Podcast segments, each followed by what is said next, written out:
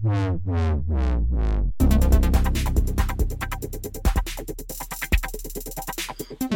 to hashtag General. Uh, I am, of course, your ever-present host, Logan Studley. You're, om- you're omniscient host. I, I'm I'm always here. Like literally, James will strike the set, and I will just sit here for two weeks, uh, awkwardly until we rebuild the set. Um, of course, joining me as always is Chris Okamura. So, how's life, Chris? How anything happened recently? Good. I mean, like the reason we weren't here the week before was because I wasn't feeling great. Yeah. And I got I was getting married the next week, and so I figured I figured me being healthy is probably the more important. Yeah, being here. healthy at your wedding is probably more important Right. than trying to like eke out a voice during the podcast. Right, absolutely. And so, yeah, I did get married. That was fun. That was a good time. Yeah. Logan was there. James, I was there. James was not able to make it, which is sad. Yeah. But, But um, no, I had a time. It was a great time. It was fun. Like for for those of you who weren't there, um, which I think is probably everyone. Uh, like you guys had done, I like the actual like wedding and vows as like a private thing. Well, yeah, it, it was. It wasn't even a private thing. We didn't even do Yeah. vows. We just showed up to the courthouse and we're like, "Could we get married?" And or well, okay, we had gone and did the paperwork and stuff like that, and they were like, "Yeah, just come back at like eleven on whatever day you want to get married." We're like, "Cool." So we set the appointment, and then that morning we got up and like pretty much pajamas, went over to the courthouse, got married, and then came back and like prepared the entire rest of the day for. We had a photo shoot and a party yeah, like the reception, right? So we it basically we just wanted to make sure that all that stuff went perfectly fine, and uh, photo shoot went great. Photos turned out great, should be fine, and then uh, and as the- an attendee, party, yeah, as an attendee, I think everyone was kind of like, "Wait, is there like, are like?" I don't think some people keyed into the fact Right. that on the invite it was just like reception. yeah, So it wasn't like so like I knew I'm like oh they pro- they've yeah. they're doing this other thing, but some other people are like so are they going to like I'm like No. no I think we're just going straight into the party, which Yeah. was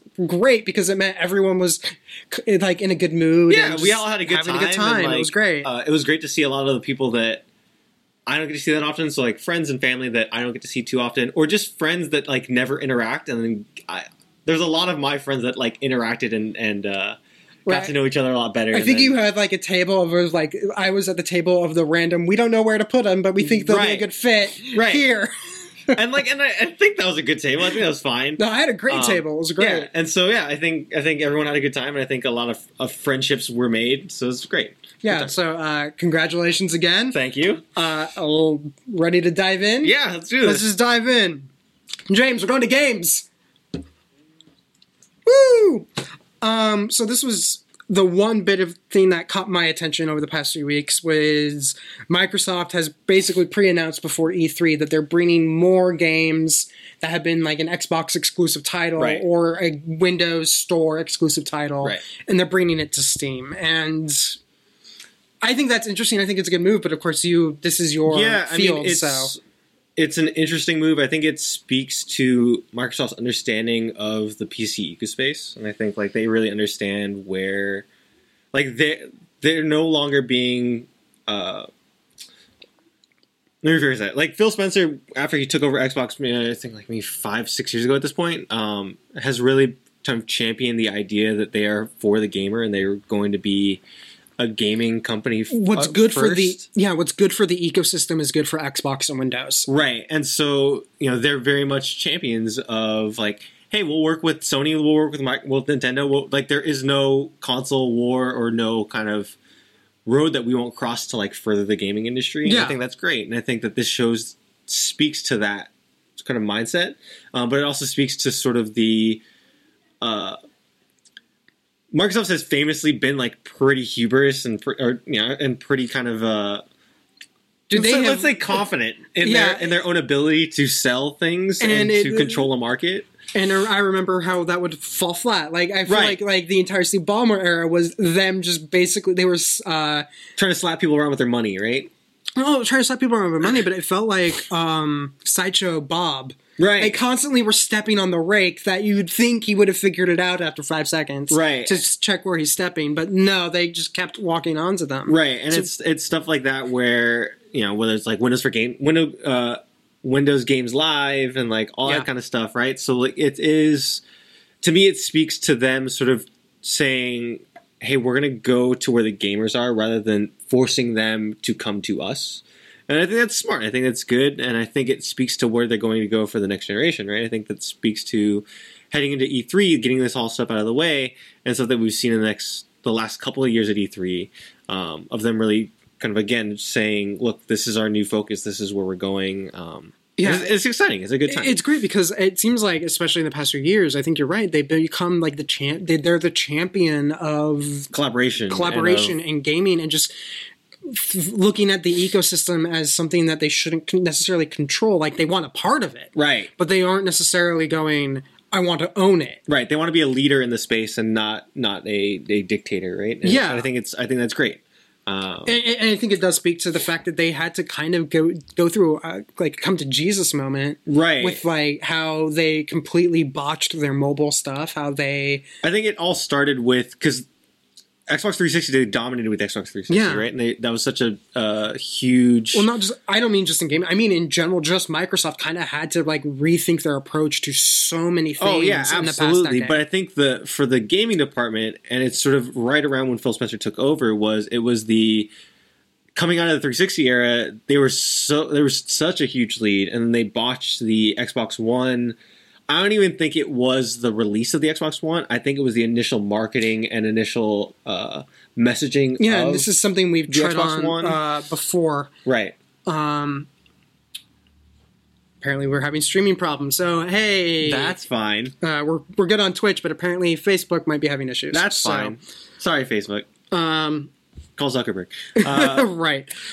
But yeah, Uh, I, I think uh, for them, it's sort of a thing where they they they took it in the they took a shot to the mouth and they they kind of stoned back and thought, okay, now how do we readjust and how do we work? And Because we've Um, tread this topic before. The idea that it wasn't that Microsoft's idea when they pitched Xbox One was bad, as much as their No, I mean, we're heading explanation there- of it was horrible. We're heading where we're heading there now. They right? they basically were saying, "Hey, we're going, we're skating to where the puck is going to be, not where it is right, Right. now," and everyone freaked out because the puck wasn't there yet. Right. And and so yeah, they were a good five years, five six years away from yeah, where we're at now, and I think that that shows a lot of forward thinking. It shows their understanding of the space and where we're headed. yeah, they wanted Um, to be the Steam for consoles, and if they had said those exact words, I think everyone would immediately have been like, "Oh, I get this." I still think there would have been pushback, but I think Yeah. there would have been People uh, would have understood it, right. Like they would have realized, oh, it's just the exact same thing, but for consoles. Right. And They- and in the long run, it is a better ecospace for the the like we're seeing it happen right now with like killing what it has killed GameStop, right? Like it Yeah. really has. Uh, and I think that like with digital games and stuff like that, I think that they were very much far ahead, and I think there's I think. Right now, everyone's next sort of thing is streaming, and sort of where that's going. And I think Right. we're going to hear a lot about E3 or about that at E3 this year, or at least in the next year and a half. I think that's going to be the next focus, uh, and they've they've seen poised to to be right in the middle of that too. So yeah, E3 should be very interesting. So that's yeah, it's a weird year for E3. yeah, that's definitely gonna be a topic uh, coming up in the next show because I think our next broadcast is the week after, yeah, is like the week after the weekend So- after E3, yeah. Um, but yeah, it's a weird year for E3 just because consoles, next gen consoles are coming probably 2020. Yeah, we're we're already starting to get Um, rumors on them. Yeah, Yeah, so 20 I would I would assume 2020 fall or like uh, a holiday season. And so that means next E3 is the E3 that are the big wow moments and the big announcements of these new consoles and like these new IPs and uh, all these big games coming to the next consoles. So it seems like this E3 is going to be a lot of people holding their bullets and kind of uh, keeping things close to the vest because they don't want you know to leak anything or they don't want to show too much too early. So yeah, it's a weird year. Yeah. Um, I think the only one really with bullets in the chamber is going to be Nintendo, just because they have a lot to and there's the also Switch. the rumor that they're trying to do like a Switch Pro. right. That's the that's the big one too. That I don't think we're going to hear about uh, at E3 or see at E3, but I think that that's coming towards maybe towards the holiday season. Yeah, Nintendo usually used, likes to release their console updates around the holiday season. Uh, we've seen it with like the 3DS and like 3DS XL and uh, new 3DS and like DS. I even go back to like DSi, DS Lite. Like they all, those all came out around the holiday season, so it's pretty normal for them. uh, and those nor- those announcements usually come around like September. September-ish, Yeah. Au- September, August, and then in stores late September, early November, or early October, and then ready for the holiday holiday push and like Black Friday and stuff like that. Yeah. Um, so Nintendo, I don't think is going to do that, but they have a lot of games coming out this year. They have Pokemon Sword and Shield, which we have a direct for on Wednesday. We have Animal Crossing, which you still haven't heard a lot for, about. Of Marvel Ultimate Alliance coming out in late uh, July. We have Fire Emblem Three Houses coming out in late July. Uh, you know, there's a lot of stuff coming down the pipe for them, and then plus there's four more DLC for Smash Brothers coming out that we know of, right? So like they have a lot going on because the Switch is such a new thing, right? And every it's again like we've talked about. It's become like everyone's second Right. device. right, and it's it's the it's a perfect second device, and like I think the they set a cadence that first year of of Switch where it's hey we have a major release every single month or every other month there's a huge title coming down the pipe and like here you go here's this big calendar right and i think now they've they've set that cadence so people really expect like hey every month on my switch there's going to be one thing that i can play One thing I can jump on Right. and play. Yeah. and so I think they're continuing that. I'm concerned with, again, if 2020 is the big year where they'll have to compete with these bigger consoles, or, or Will they get sort drowned out, or do they Right, slow or- down, or, or like does that cadence stop? Because at a certain point, you can't keep releasing titles like this, right? Yeah. Like, like they have Link's Awakening coming out. Uh, the remake to Link's Awakening coming out this year, which is going to be fantastic, and I love it, and it's great. But for a I want to say casual gaming fan, like it's not an exciting new release because it's just like a, a huge remake of a, of a classic game, you right? like the fans are excited, but outside of that, right. you and can't so, really. like, how many times can you rely on that, and how many how how long can that carry you for if you're going up against these brand new shiny boxes with Right. these new IPs and huge games? Because let's be honest, game like there's a reason why as gamers we always talk about graphics. well, I, we like the it's, don't it's graphics like specifically for the Switch, but it's like we like the shiny new things. Right, it's shiny new things, and I think it's the infrastructure as well. So like Yeah. online play, uh, this the Switch isn't great at that, right? Uh, I think for huge multiplayer stuff, it's not. Uh, the Switch is sort of fallen behind, and then also with the big third party releases, right? It's like the ones that sell every year, like Call of Duty, Assassin's Creed, all this stuff. Like the Switch kind of falls back on those because it's not as powerful as a system, and like even if you could play them on there, there's no really reason to because you can just play it on the big new shiny thing, Right. right? So yeah, I mean it, it just depends, right? Um, but yeah, I- I- E3's gonna be interesting. It's gonna be an interesting time. Yeah. This isn't to say I, I don't think big things are coming towards to other consoles. Like I think that Fable, there's a chance Fable gets announced this year. Ooh, Um, that'd be an interesting thing to come back. yeah, pl- well, Playground Games is working on it right now. They're the people that make Forza. Um, so, well, that's the that's the big rumor, right? That they're working on it because they hired a bunch of. Uh, they're an open world car studio, right? So, like, Yeah. and they make some of the most detailed and best open world environments I've ever seen. And it's just a driving game, right? But they also hired about fifty to hundred people that are RPG specialists. Ooh, Um, that that's that's not right. like it's something that No. happens that doesn't, and then there's nothing going on in the background. and yeah, and uh, of course they just got bought out by Microsoft, so they're fully owned by Microsoft now. and Um, Microsoft, of course, owns the Fable IP, Fable IP right? because they owned They a own. Liongate, Liongate, or oh Lionhead, Lionhead, right? yeah. Liongate is the film studio. Yeah, Lionsgate. No, so yeah, studio. Lionhead, Lionhead, was, Molyneux. was Molyneux's project. So yeah, so they own that now. So the rumor was that they gave Playground the the IP and was like, here, do something with it, and uh, this is a smart way to go about it. Right, and so I think that I think that's going to come down the pipe this year, possibly. I know Halo Infinite is probably going to get more detail this year. And there was Um, already talk that we might be getting more details about Master Chief Collection at E3. Right. So you know, Yeah. there's a lot coming. There's a lot I- I think there's a lot to be excited about. But again, you're not going to see the gigantic stuff because again, Microsoft bought five or six new studios last year, and not like small acquisitions, like huge, like game changing acquisitions. Th- Those- this is totally going to be for the next console. Right. Those aren't setups for this year. Like you're not going to see a lot of those projects coming down the pipe this year. You're going to see them next year um, or the year after that. Right. Yeah. Same And- thing with like Jedi Fallen Order. I think like that's going to be a big one for this year. But Yes. again, like I don't think I think you're going to see a lot of the other Star Wars projects like you're not going to see any more new Star Wars products for this this year. No, It's- that's the only. I, one. I think that's the only one we're getting. Um, and of course, if you have any games you want us to keep or talk about at any point after E3, of course, can either leave a message in the chat here, or you can Yeah. message us on Twitter, or you can almost even like email they have us. some kind of information on it. Yeah. It's like a thought on it. So yeah, exactly. Like even if I just sit there silently for thirty minutes, Chris could probably just talk about all of it. Right. So of course you can. please don't though. Logan needs to talk, and like my voice goes very quickly. Um, yeah, you can also uh, hit us up at feedback at quality3.net. So Perfect. let's move on to tech. All right.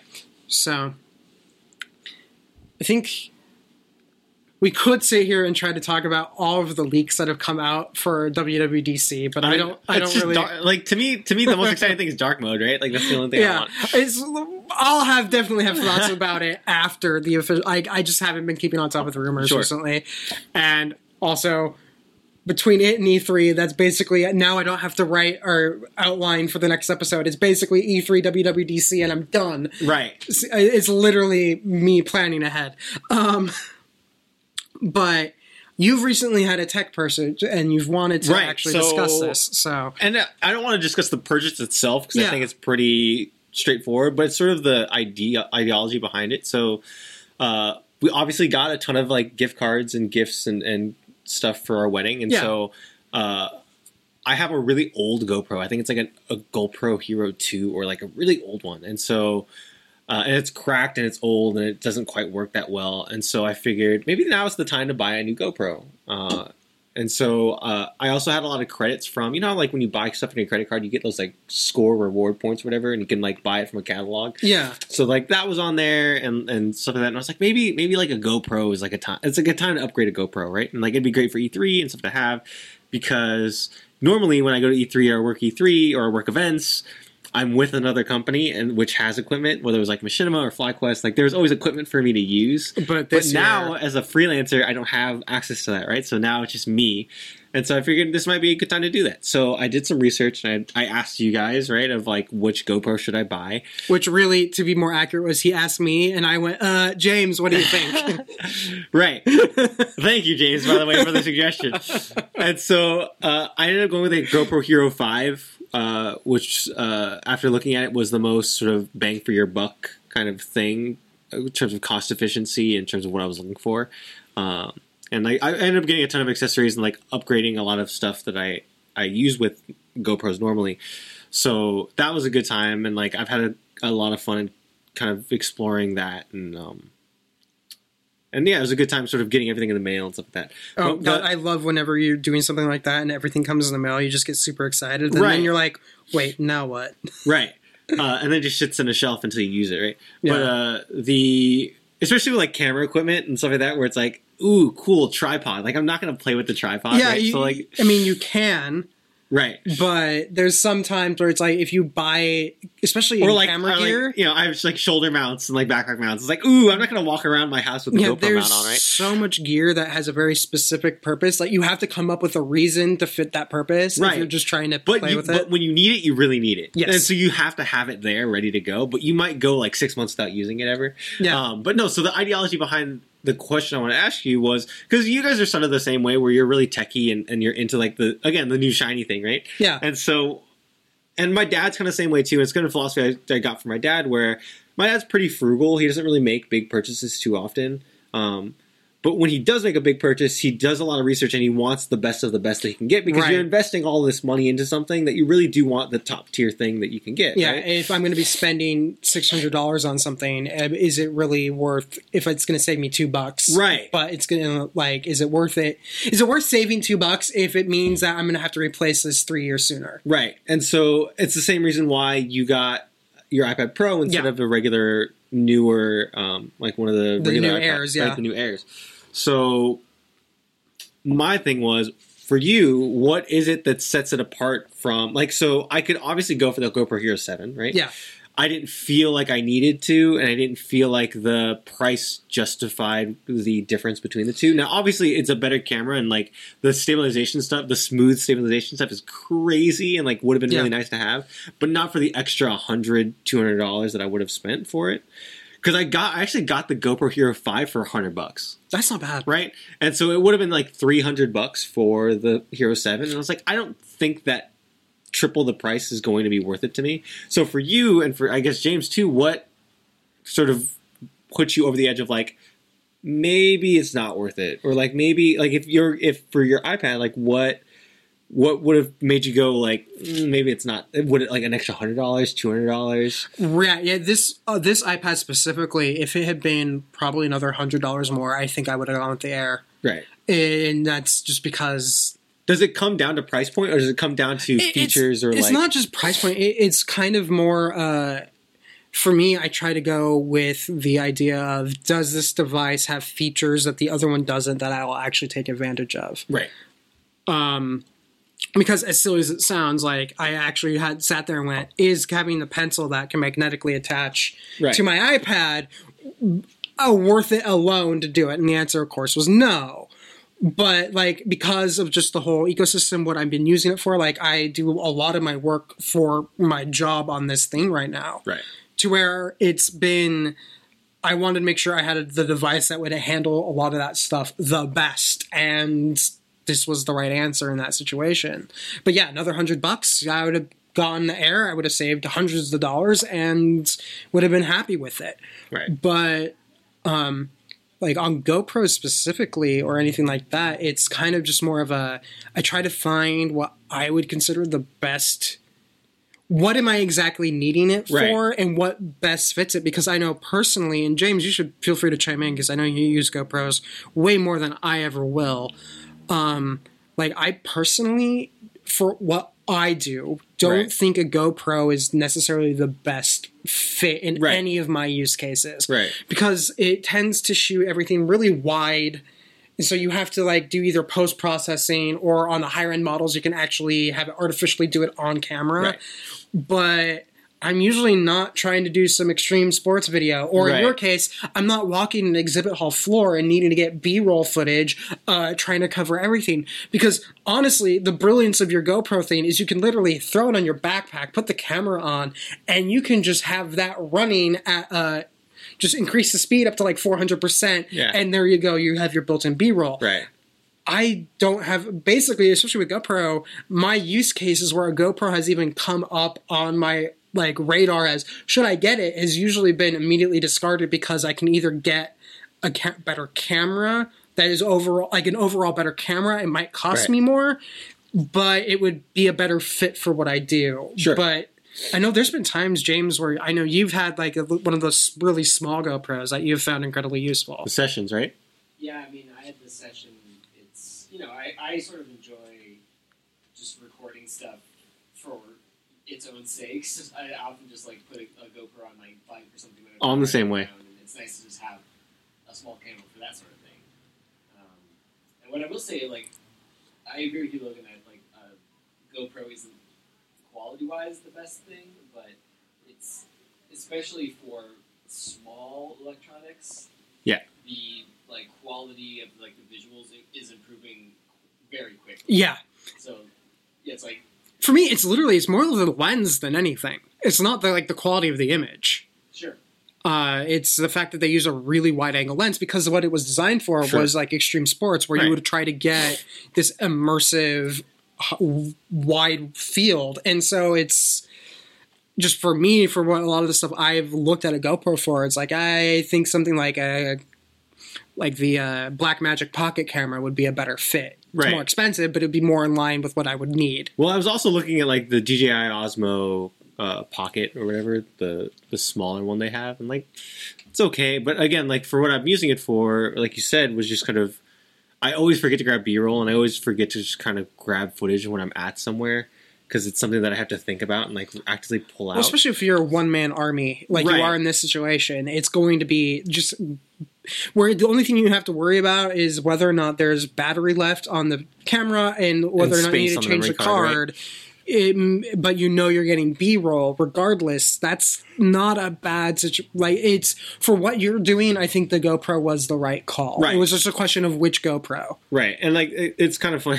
I haven't done anything extreme in my life in a in I, in the last decade, like I'm not going snowboarding, I'm not going skateboarding, I'm not surfing, I'm not like climbing mountains or skydiving. the most extreme right? thing I do is probably risking my life on LA Metro. Yeah, or like the the I you know ride the metro or like maybe jaywalking once or twice a week, right? Like this is this my my life is not extreme or dangerous, but I think the GoPro gave me an opportunity. It, it gives me the thing with to me with GoPro and action cameras is like the variety of mounts and accessories that you use Right. with it, right? And so it's like there's a mount, an accessory, and a usage that or sort of something that I can use in weird situations. Or It's an incredibly situations. versatile camera. Right.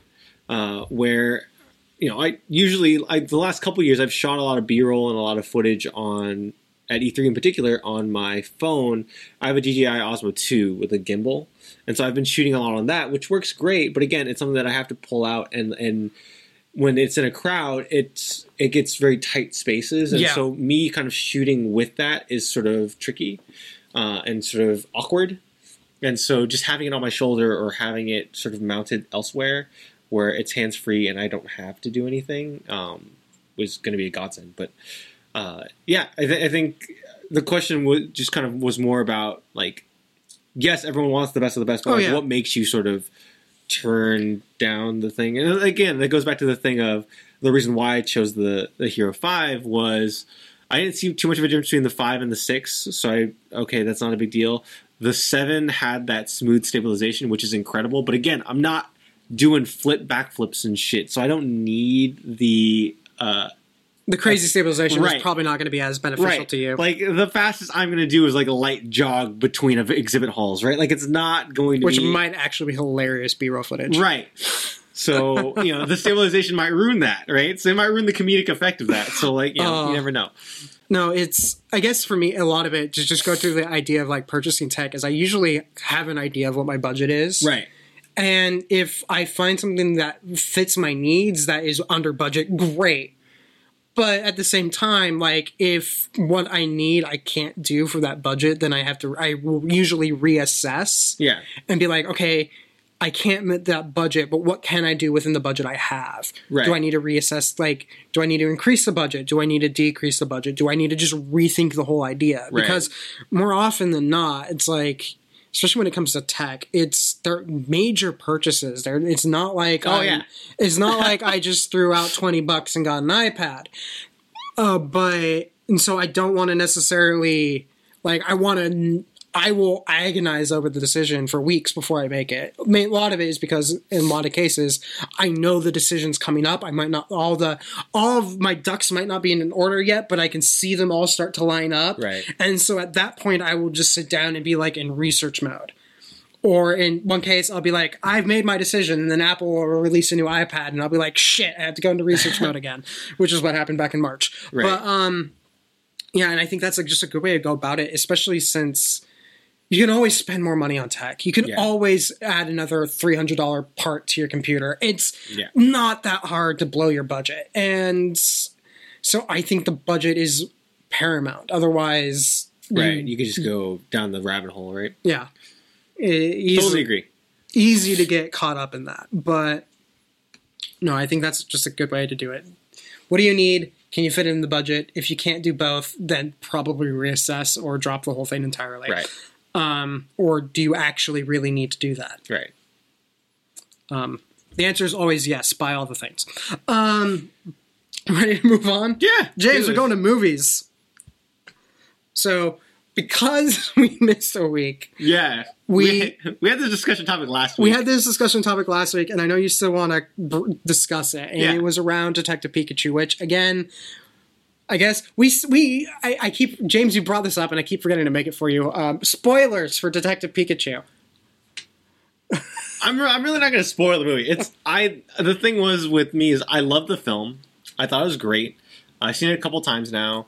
Uh, my wife Jenny loved it. She thought it was great. Uh, and like, so, and I've seen sort of mixed reactions on it. Like from hardcore fans, like longtime fans, I think like everyone's kind of consensusly enjoys the film.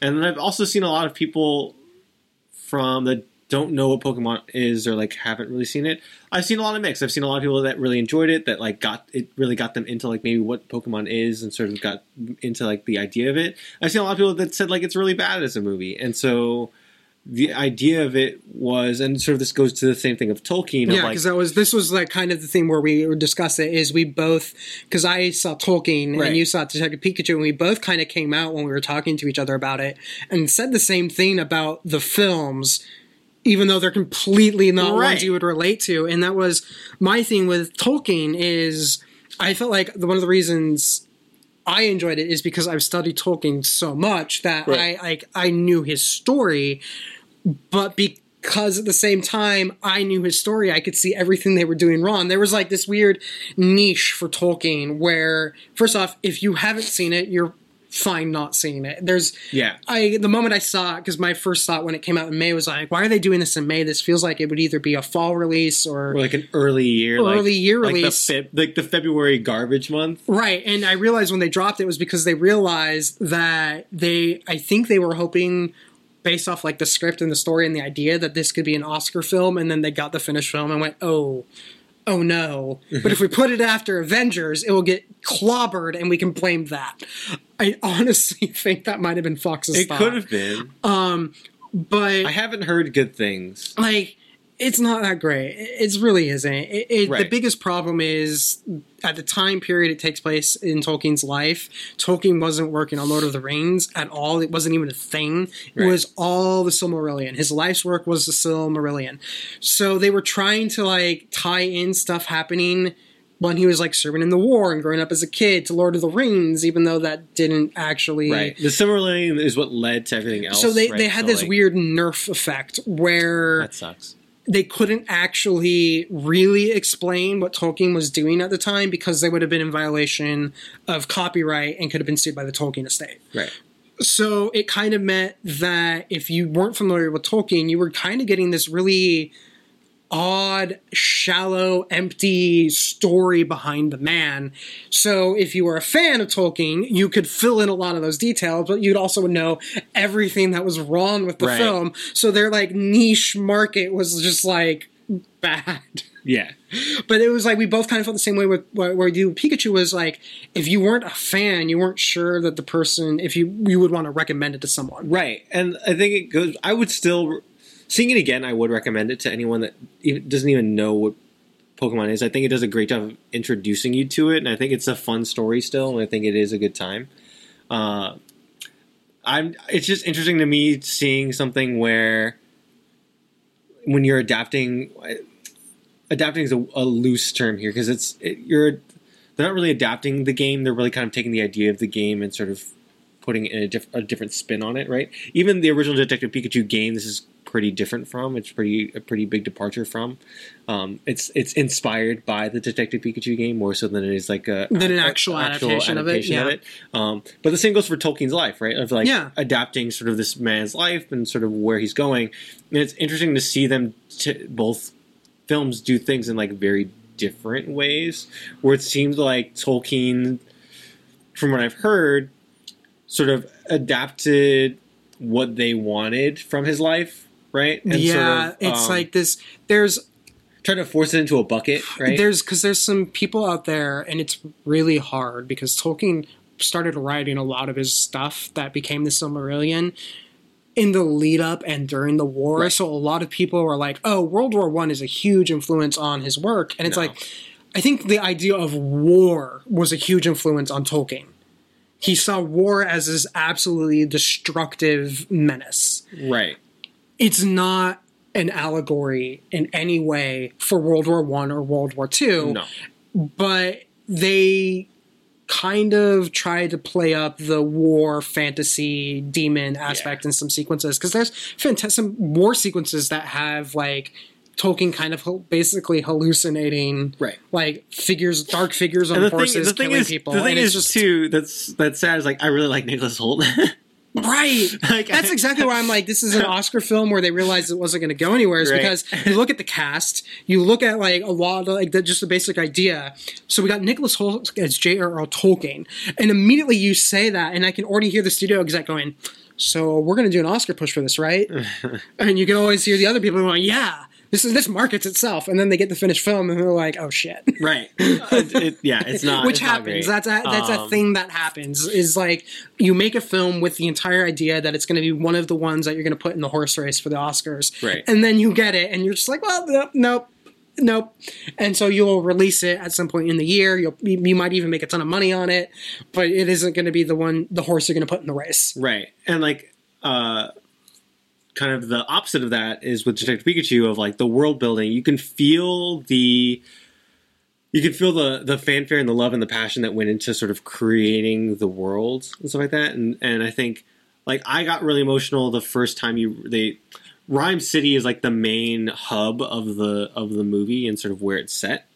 And so, first five minutes of introduction to characters, like that, and then when the when the main character arrives in Ryme City, uh, and you, you get the you know the the montage of him walking through the city right with you know and kind of showing off the city a little Yeah. bit right? And like that whole sequence got me a little emotional because it's something where it's like oh this is what i wanted as a kid. Like this like i would love to live there and it's something that kind of brings you right in. Uh, and sort of Poke- realize live action pokemon is hard because they're it's all it's all CG and it all has to look, Yeah. it also look and feel correct. And everyone that's a Pokemon fan has an idea of what that looks like and what that feels like. And so they they nailed it. They really they really did nail it. This is the closest thing you're going to get.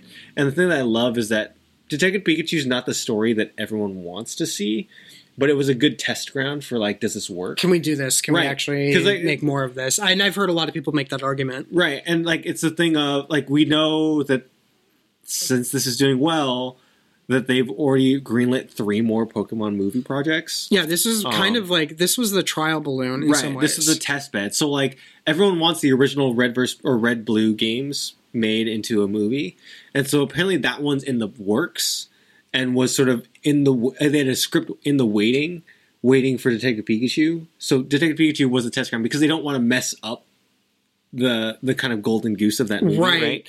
Because So- Pokemon is one of the most successful fr- franchises out there. It's just they've never really been f- box office. I mean, the dude, Pokemon, Pokemon, the first movie did a lot of money. I went Yeah. back and I looked at that because I, I I thought the same thing. I was like, eh, maybe not. But Pokemon, the first movie, and then Pokemon 2000 both did really crazy well. Um, I think they came in at number one in the box office, both of them at the same like when they when they released. But again, they're animated films and they're kids films. Yeah, Um, so this is that's a very different thing. This is not. This is a kids film, but there's a lot. There's like cocaine jokes in there, and like it, it's very Ryan Reynolds. right. So It- like, I think what I mean by it too is this idea that Pokemon can it be something that is beyond just viewed as the kids anime film. Right, and I think it comes. I think it comes back to like this is the time for it. This is the time where Well, like the generation that grew up on it is now the one that's That's taking the having kids, to kids, the go right. go to see the movies. So yeah, like, it- it makes perfect sense to right? do it. So like, yeah, it's great. Um, but it, it's interesting too.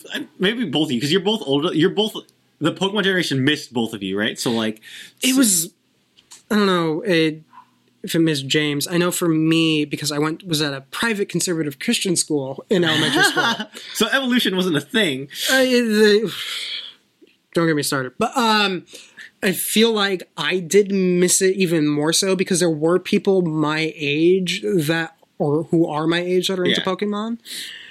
But because it came so late to my, basically what happened is the younger classes all were playing it Yeah. because a lot of those kids is there was like just a drop off over time where like, parents would pull their kids out because you know private Right. school isn't you know inexpensive and like hell i think the only reason my sister and i were there as long as we were was my mom was a teacher so we got like discounted tuition it just was Right. so you had a lot of kids in younger elementary classes who had outside influences beyond like the small tiny church we attended Sure. and so those kids were playing Pokemon because they weren't as far along into the weird isolation Right. of conservative Christianity in North Idaho. Um, to where, yeah, I, I missed it entirely. To where by the time I realized, oh, it wasn't something, because it feels like, given how I'm just not into it, that I somehow missed it being too old. And it's like, no, I just missed it because I happened to be too old at the very specific space I was in Right. but when I went to like a public middle school and a public high school, I found I was Like The no, minority, no, no, right? it wasn't I was a minority as much as no, there were kids my age who were playing it, Okay. and James- that just hadn't been a thing. And for me in elementary school, um, I don't know. I think James James- might have had to step away. I can't tell. Oh, okay. Is he- Oh no, he's, there. He's there. Did, did it miss you too, James? Oh, you're talking about Pokemon? Yeah. Yeah, Pokemon. Um, I, mean, I, I feel like I could have played it. It just wasn't interesting to me. Sure. But I grew up Logan that I, I was a year later in school than Logan was, so it definitely felt like I could have played it. But I, I agree, it still felt like a little, a little bit after my time. Yeah,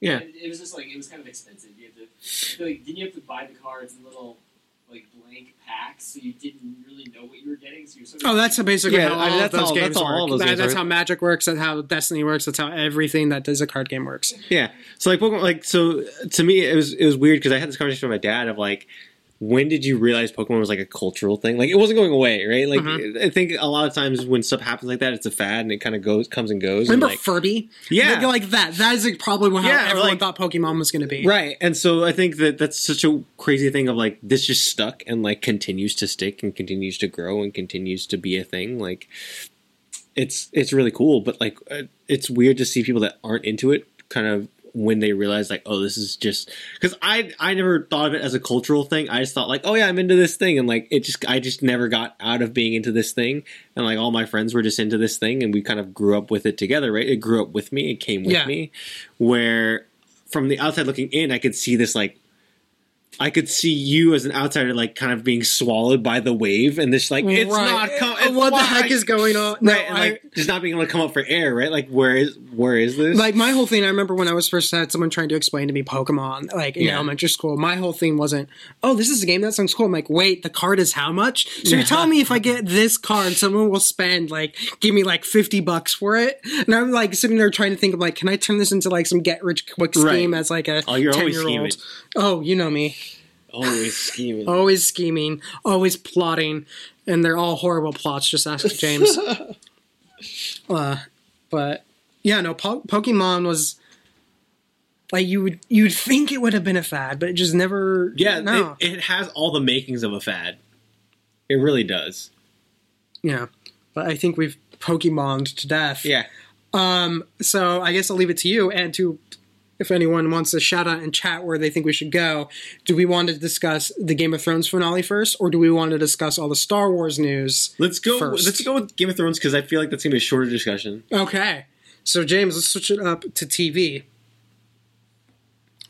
And of course, spoilers for Game of Thrones, even though it's been two weeks. If you haven't watched it yet, congratulations. You're probably one of like five people in the country who haven't watched it. Which, by the way, this is something I did include in the notes. There was an article in the New York Times where some guy had never watched any of Game of Thrones until Oh. like April. And? And? then he binge watched the entire thing and he was just like it was kind of interesting to like read the perspective of someone who had been aware of everything in Game of Thrones because it was such a big Cultural cultural icon to be aware of so much of it but not actually understand anything until he like watched it in like this big massive build up to the uh the final let me i think i got So it's funny enough too. I, I did the same thing. There was an article on CNET. Uh, a guy named I think Dave Katzmaier did a 22 hour or 22 movie uh, thing for Endgame, where Oh, he'd never he'd never seen a Marvel film, and so he watched all of them before Endgame and sort of like fell in love. Like watching him sort of go like, oh, this is kind of nice. Like wow, these films are better than I expected. Blah blah blah. To like a diehard fan, like Right. you see the because he he watched them every day or whatever, right? So you'd see like over the course of these three weeks, Him just just like getting just more getting more more and more it. like in ingrained into the Borg, right? Like just pulled in. It's great. Love Oh. stuff like that. well i'll have to i was going to throw a link into the uh chat so everyone could read the new york times thing but it's apparently It'll be in the show notes. It'll be in the show notes, uh, even though I'm like now two episodes behind on show notes.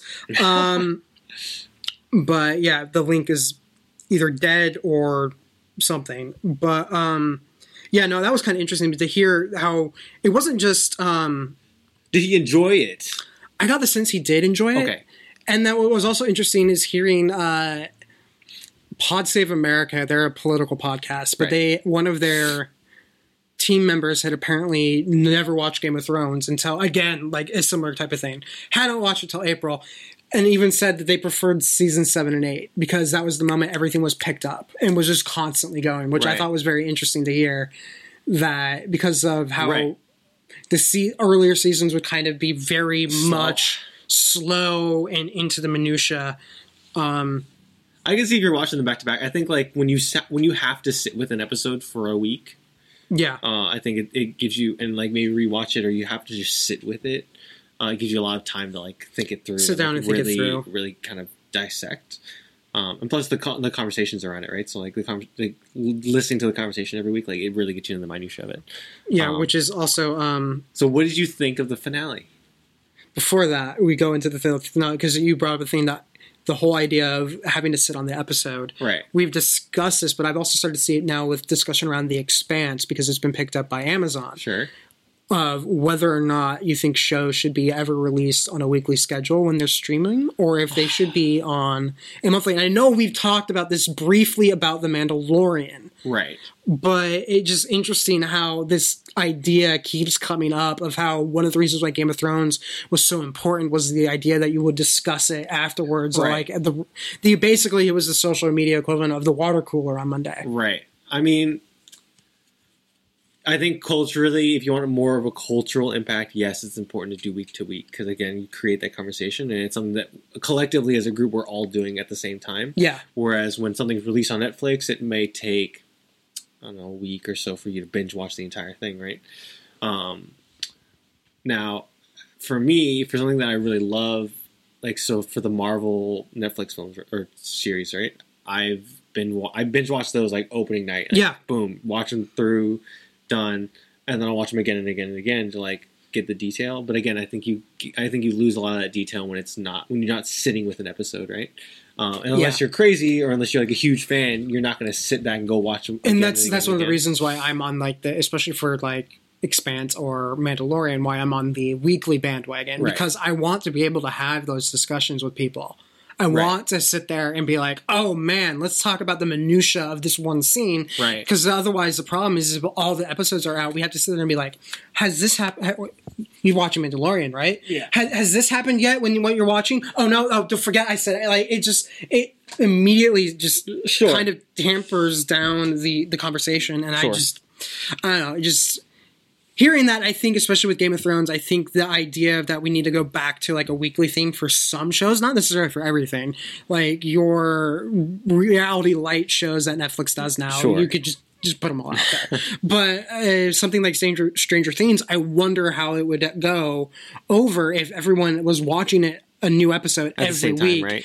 Yeah. at the same time. I think it would actually. I But I think, would think help, I think if we I think if we went back to that because a lot of shows don't do that, right? So Mm-hmm. like if we went back to that, I feel like it would shift again. I think the, what made Game of Thrones special was because it was the one of the few shows few that shows still that did that. Yeah, I think if we do all of them back that way again, then everyone's watching something different, so you don't get the yeah. I would. I like, don't want to do it for like I said. I wouldn't want to do it for everything. right. And I think that every, I think it has to be special. I think it has to be a cultural thing, right? So Right. like Game of Thrones is a great example. I think The Mandalorian could be. We have to see more. Right? yeah, But- it's also I think Clone Wars is one of those cases where I don't think they should do an episode at a time, but maybe an arc at a time because they Sure. tend to do an arc of two to three episodes. But I, I think we, I hope, especially since there's now more people in the streaming market, that there is going to be more playing around how you distribute. Sure. because I, I think it's worth having. It's like, is this a show that we think people are going to discuss, or is this a show we think people are going to enjoy, but they're not going to talk about? Sure. And have that be kind of the guiding star. But we're getting off the topic of Game of Thrones. Uh, finale uh, thoughts, because you asked me, I'll Yeah, just do you think? dive in. I, I think my biggest thing, and I, I tweeted this out, or my biggest thought wasn't necessarily like my feelings about the episode, but more like I'm sad that this is no longer a thing that we're discussing week to week. So it's more like I am going to miss the ride. I'm not necessarily entirely happy with how it ended. I do think there was a lot of stuff that they could have should have done better. My big argument is like if this had been season four or three of Game of Thrones, the whole Great Council thing would have been an entire episode, Right. And we all would have loved it. Yeah. Um, I, that was my favorite scene of the entire show. Because my way, biggest entire is- season. My biggest problem with like that scene in particular is Tyrion gives a Tyrion speech, which is great. But usually we've had like a lot of build up to it. It isn't like Tyrion gives a speech and then everyone's like, "Oh, okay." That's Right. like never how it's been before, but it's all of a sudden how it is these seasons. Right. Um and I think you might have said this. I so I I'm going to attribute it to you. So we're going Sure. there. Is the idea that if this had been any other show shot in this particular way, we would all be talking about how great the show is. But because it's Game of Thrones and we're so used to the intrigue and the depth, Right. that when it goes away, we're we're we're just feeling let down. It doesn't feel as good as it used to be. I mean, my thing. First off, I love the finale. I mm-hmm. think the finale. I again, I, I agree with you that it's it's fast, and I agree with you that, it could be done better. But I love the like every beat in there, and like I think that that episode could have been broken down to two episodes. I would have like I just love the everything about that episode. I love right. Maybe not the execution of it, but like it's I love the the overall ideas that they brought in and the the, the way it ended. I actually really enjoyed. Uh, what I feel like happened, and and every time I've said this, like I, everyone goes like, okay, yeah, it totally makes sense. Of like, it feels like they had that meeting with George R. R. Martin, right? And they were like, he's like, here's how it ends, and they went, cool, let's write that first, and they wrote the ending out, and they're like, this is great. How do we get from here to there? Which is basically the entire problem George R. R. Martin has been having with the past few Right. books, which is how do we get from here to there? Right. Like they were not in like it's but I feel like the beats at the end are fantastic. It's just the speed at which they got there really killed them. And I feel like if this was a normal season or broken up into two seasons, I think would have been fantastic. yeah, it's Maybe two seasons would have been too long, but I mean, I think that if this was a regular like ten to twelve episode season, I think that would. Have been if they could have just sunk their teeth into it a little Right. bit more. Yeah, Like, I I- agree. like I love the I love the uh like the count the council sequence was great um but I love the small the small council sequence too of like the like that the casual conversation stuff is absolutely fantastic uh of them sort of getting back to like normal life Though I'm still not sure why Bronn is on that council. because you need brothels man No, actually, I was talking about this with my, uh, Caitlin yesterday, and she was like, "No, no, no, it's because he has Highgarden." that's true It's like he like Tyrion needs him to a keep him close to make sure he doesn't try to kill Tyrion, Right. and b Highgarden has all the food. it's Right. like okay, you know what? I get why you need to keep Bronn close, but I still think it's kind of odd that I think- Bronn is on the I council. think I think Bronn is like a sneakily important character. I think like he's a lot more clever and shrewd than people give him credit for. I think like people, a lot of people think of him as like the, the bumbling kind of. Oh no, it's like I think the whole, as much as we all can complain about how he just randomly appears in the north and then like disappears again after he like shoots that crossbow. Bronn's whole thing is I'm never going to do anything that's going to get me killed. Right. He even flat out said that to Tyrion multiple times. Yeah. It's the reason why the mountain was fought by um, uh, God, why am I blanking on his name? Uh, but Pedro Pascal's character. Right. It was the reason why it wasn't Bronn. Is Bronn is like I'm going to die in that fight, and I'm not going to die. Yeah. And he's just like I'm not going to pick sides. I know how this goes. Like if she loses, I might get killed. So it's like yeah, I but. No, I think it's just more. We were so used to Game of Thrones being the show that was willing to let things just Sit. simmer Right. and sit. That when it switched from being no things are happening, everyone was still going. But I liked the simmerings, Right. Like the And it's I liked it, a- and that's why everyone I think loved for the most part. um a Knight of the Seven Kingdoms, when it's all just the characters talking Oh, as they wait for a battle. I would have I would have watched that episode for two three hours. Like dude, Oh, just God, just them sitting around the fireplace drinking was just.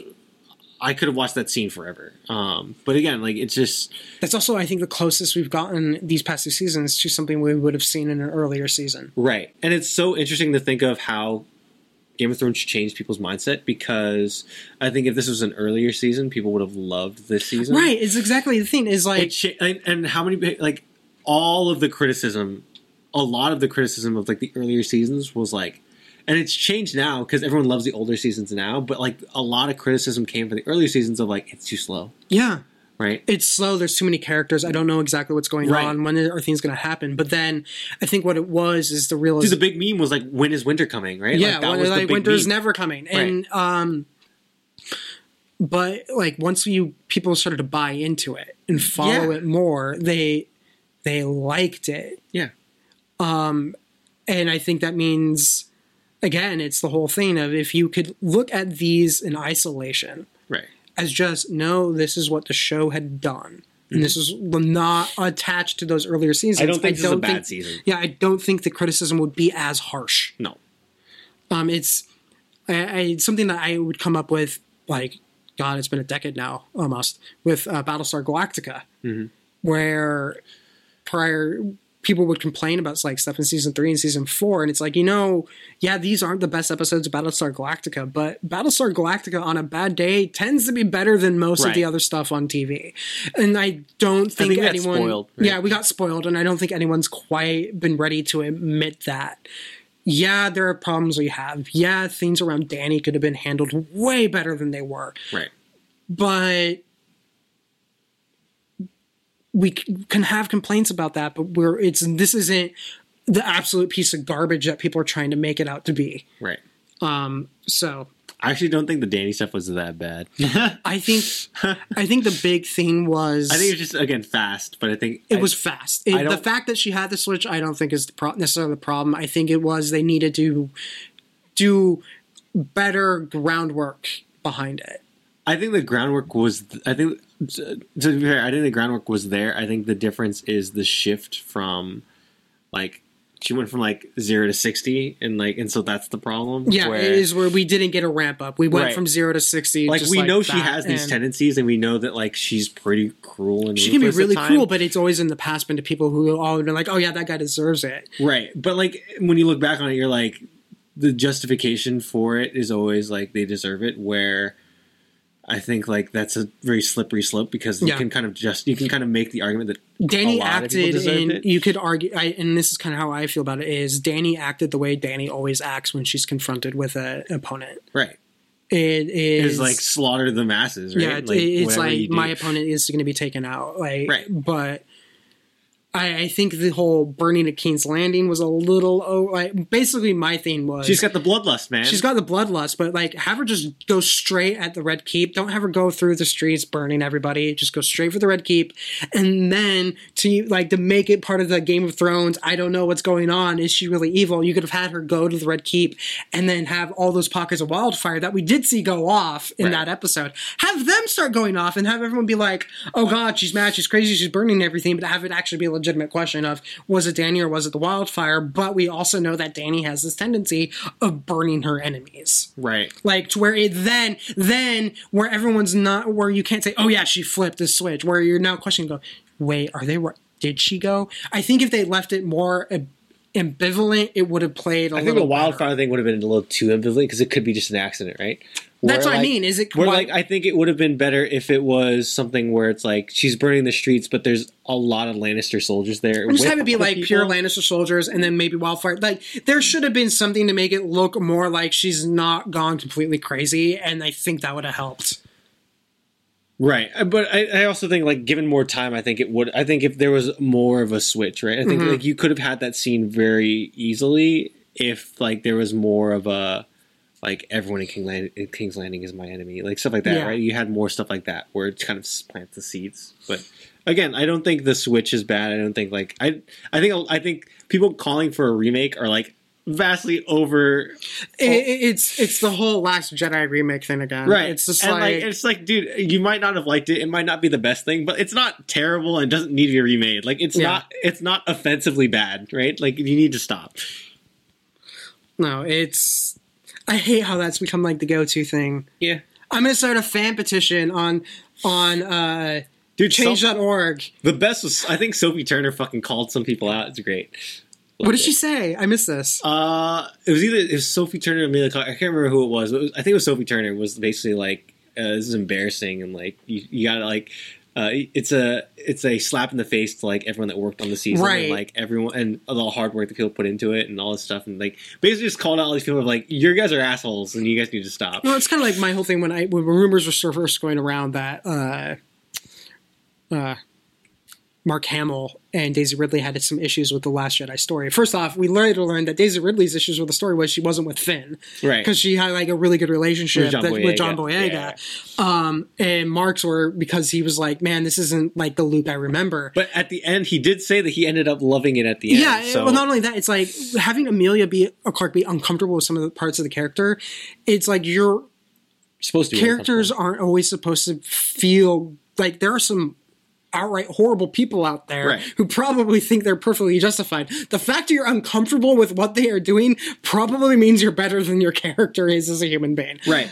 Uh, but, I, but- think, I think like the uncomfortability of it makes it kind of justifies it to me of like, oh, they're kicking this character in a different direction that like I actually kind of think is refreshing and I like. yeah, right? like like when people complain about what they do with their character, it isn't necessarily always a valid piece of criticism. It- Right. It, could literally be like, "Oh, I just wish I had done this instead of that." Right, because no one wants to be the bad guy, right? No so one no one, wants to be no bad one guy. wants to like ha- see this person that they've been with for ten years, especially like for yeah evil, a show like Game of Thrones where there's so many people who you're who you are thinking are going to be set up for the throne, and she's been one of them for the entire run of show. It's not going to be easy to discover that you get. Again, spoilers for Game of Thrones. That you're going to get stabbed in the heart by the man you love while your dragon watches. Yeah. Like, yeah, that's not necessarily going to be how you want your character to go out. right.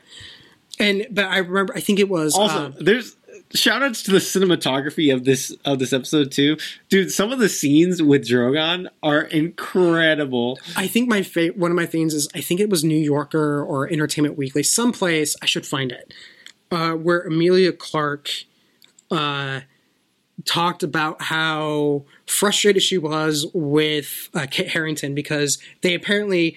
And for if you've never worked in production before, more often than not, the production is going to pay and book all the flight and travel Right. expenses. So they probably, as part of like a time saving measure and a cost saving measure, they booked tickets for Emilia Clarke and Kit Harington to where they're sitting together on the same flight. She had read the scripts for the final season and he had not because he wanted to wait for the Right. table read. And she's just like, I need to talk about this. Well, dude. So did you have you seen? Did you watch the documentary? No, I haven't watched the documentary yet. I want to watch the oh documentary, Oh my but she made a comment that they basically had created like a hand symbol as a means of like display, like just kind of silently discussing the scene because apparently they had kept aspects of the final under wraps from even Right. the crew. Like Right. they were trying to keep it as secret as they could, so they couldn't openly talk about it. So they had like a code symbol for when they were like really like just like not necessarily down, but just like f- kind of like, Yeah. oh man, I I, just like, oh, right? I just need to like share and vent my frustration. But so they had like a little hand signal that they could give each other when they're thinking about like an issue with the scene, so they would know, oh, what she's talking about is actually Yeah, yeah, yeah. is the fact I'm gonna have to stab her. Apparently, the moment it happened, Kit Harington like in the table read, I need to watch the documentary. Oh, it's great. He's just like, oh shit. He, no, he literally. They showed the whole thing, right? So like, uh, Emilia Clarke sitting across the table, and like, uh, she was apparently the- like she intentionally sat herself there to watch his reaction. Yeah, so she's watching him the whole time. She's kind of sitting back, and then so the screen, and he on like hand to mouth first, and like sits back and like looks around, and then looks up with like kind of emotional, right? Like looks up, and she's kind of like staring at it the yeah. time. It's great. Like I wanted to talk about this Yeah, on the great. plane. It's great. So Um, it's, it's fantastic. I need to watch that documentary. It's on my uh, to-do Yeah, list. it's great. Um, but I One And- oh, going back to cinema everything real quick. Shot one of the shots of the show is Drogon taking off behind her with, the, wings. Oh a lot god! of people were making fun of it, I love that. but I it's just like it was one of those cases where I'm like, oh god, they're just. I could I, I couldn't help but like it. As It's much as man. as much as everyone's like oh man it's so on the nose. I'm like yeah it is on the nose. But, but you it's know so what? cool. it's just like I think Game of Thrones has earned being a little bit on the nose. Yeah, like they, they're allowed. It's the final episode. It's so cool looking. um Loved it. but any other thoughts on Game of Thrones? No, I, other than like I I liked it. I just didn't like the maybe the road to get there. yeah the like- road to get it. there was rough but I it's just I, I'm so glad we took the ride that's kind of how I feel Right. about it Right. um and I can't wait until there's Maybe, something maybe else that maybe if everyone I- can talk about. Maybe if I watch these episodes in like 1.5 speed or like 1.5 speed, it'd be like a little better. Yeah, it's James. Was it you who mentioned something to me about the idea of how would this feel if you like you did a complete rewatch? Maybe. Just yeah, watching the show from season one. Yeah, just all the way like- through. how would you feel? Like, would this be like if you just did like a full on rewatch? How would do you think it would handle like the last two seasons? Right. I mean, I don't know. It's kind of hard and impossible at this point because I know, right? Because I know what's happening and I know, like, I'm, I know what I'm looking for. So, I don't know. I. It's tough. It's tough Yeah. to say. Oh, I just think I think this episode, this season needed to be a little slower. But other than that, I think like I think the like to me it's it's the same way I feel at the prequels, right? Where it's like I actually like the story of the prequels. And I think like I think the scripts overall on the prequels They needed a script doctor. Is a uh, script doctor and George Lucas's initial original instinct to have someone else direct it. yeah. It's like realizing that it's like, oh, it's just no one wanted like they all were like didn't want to get step on his vision and Right. or they were afraid of messing up Star Wars and it's just like, But, oh man, like, like, imagine if Ron Howard had didn't like Episode One. Right. And, like, they brought the- in someone else to the do thing the is, the thing is like the prequels, the beats and the ideas in the in the prequels are awesome. I actually really like if you broke the if, If you just had like the storylines just explained to you, it's Yeah. it's like it's a very it's interesting. really it's cool. The, it's the decline and fall of like a, of the Republic. Right, and it's and it's a great. I I think just again, if if you if someone had never seen the prequels and you sat them down and like really explained to them the prequels and like really went through every beat, they would be like, "Wow, it's so cool! Let's go watch it right now!" Right, And then they would watch and it. You watch and it, and you're like, "Eh, The execution was eh," mm. right." Like that's how I feel. Like Yeah. Game of Thrones. That's how I feel about this season. I think that's an interesting way of taking it. Yeah. Yeah.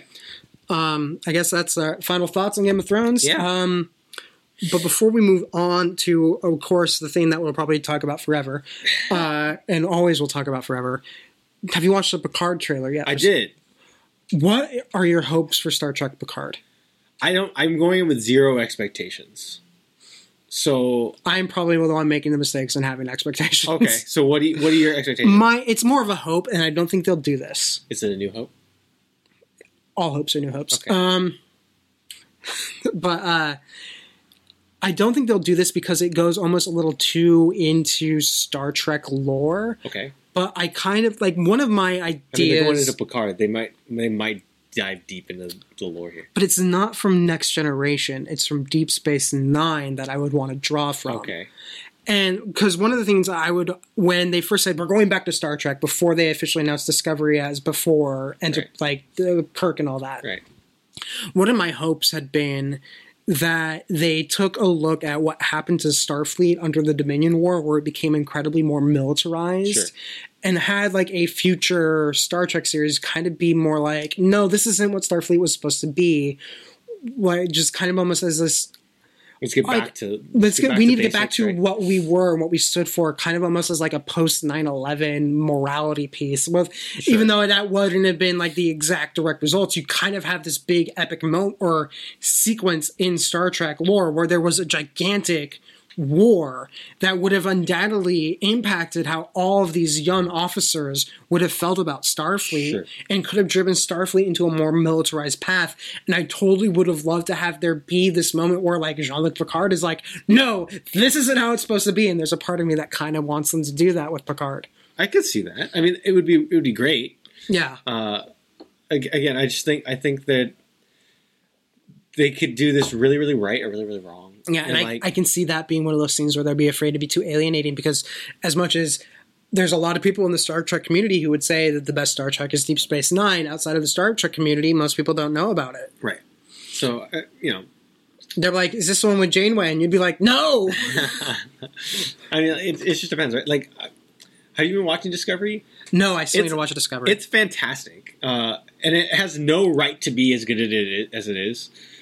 Uh, and so I'm optimistic for Picard. It's just like it's different taking all like a, a new crew and a new a new story and new characters, and then like now doing an old character and like someone that people know and love and Right. breathe and like. like the moment they, br- I saw they were bringing in Spock, I'm like, oh, Yeah. this could go really bad. I mean, they they're doing a good job of it, and like I, D- Discovery overall has been a great experience, and like I love watching it. But uh, I'm I'm cautiously optimistic for Picard because like I'm I'm trying not to have expectations, and I'm like trying to stay away from as much as possible. It's just a matter of they could go really right, and I hope that they go right because it could be really cool if they do Yeah. something with that and like Discovery and like sort of the way that they're the building out this newer Star Trek kind of um, slate that they're having. But Yeah, I do like because I think I got the sense like in the trailer, like he shows up at Starfleet and the person Yeah. just like has no clue who he is. Yeah. it's just like, oh, this is gonna be this is gonna be an interesting take. I think because he's obviously not Captain Picard, Right. Or Admiral Picard. Apparently, he did get a promotion at some point. Um, he ignored Kirk's advice in generations to never leave the captain's chair. Became an admiral. Silly Picard.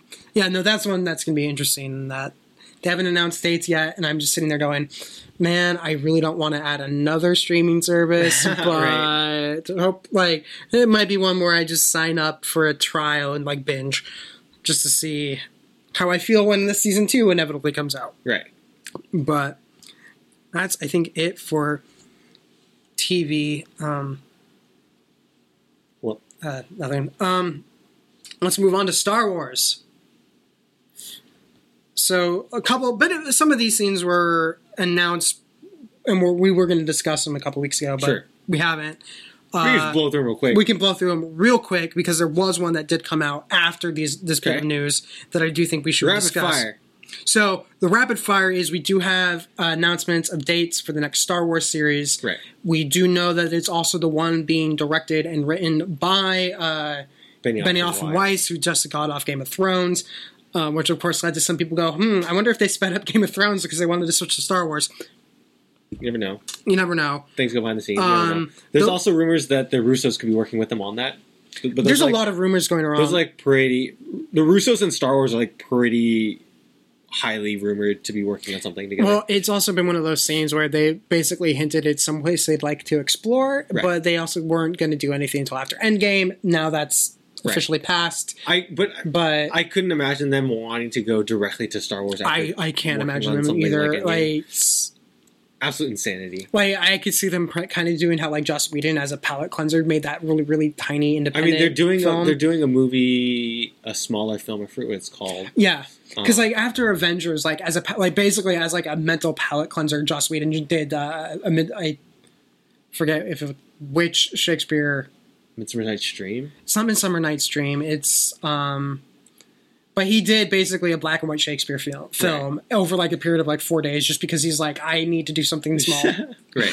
um, and I can see the Russos kind of being in the same boat where it's like, hey, we kind of want to do something without green screens. right.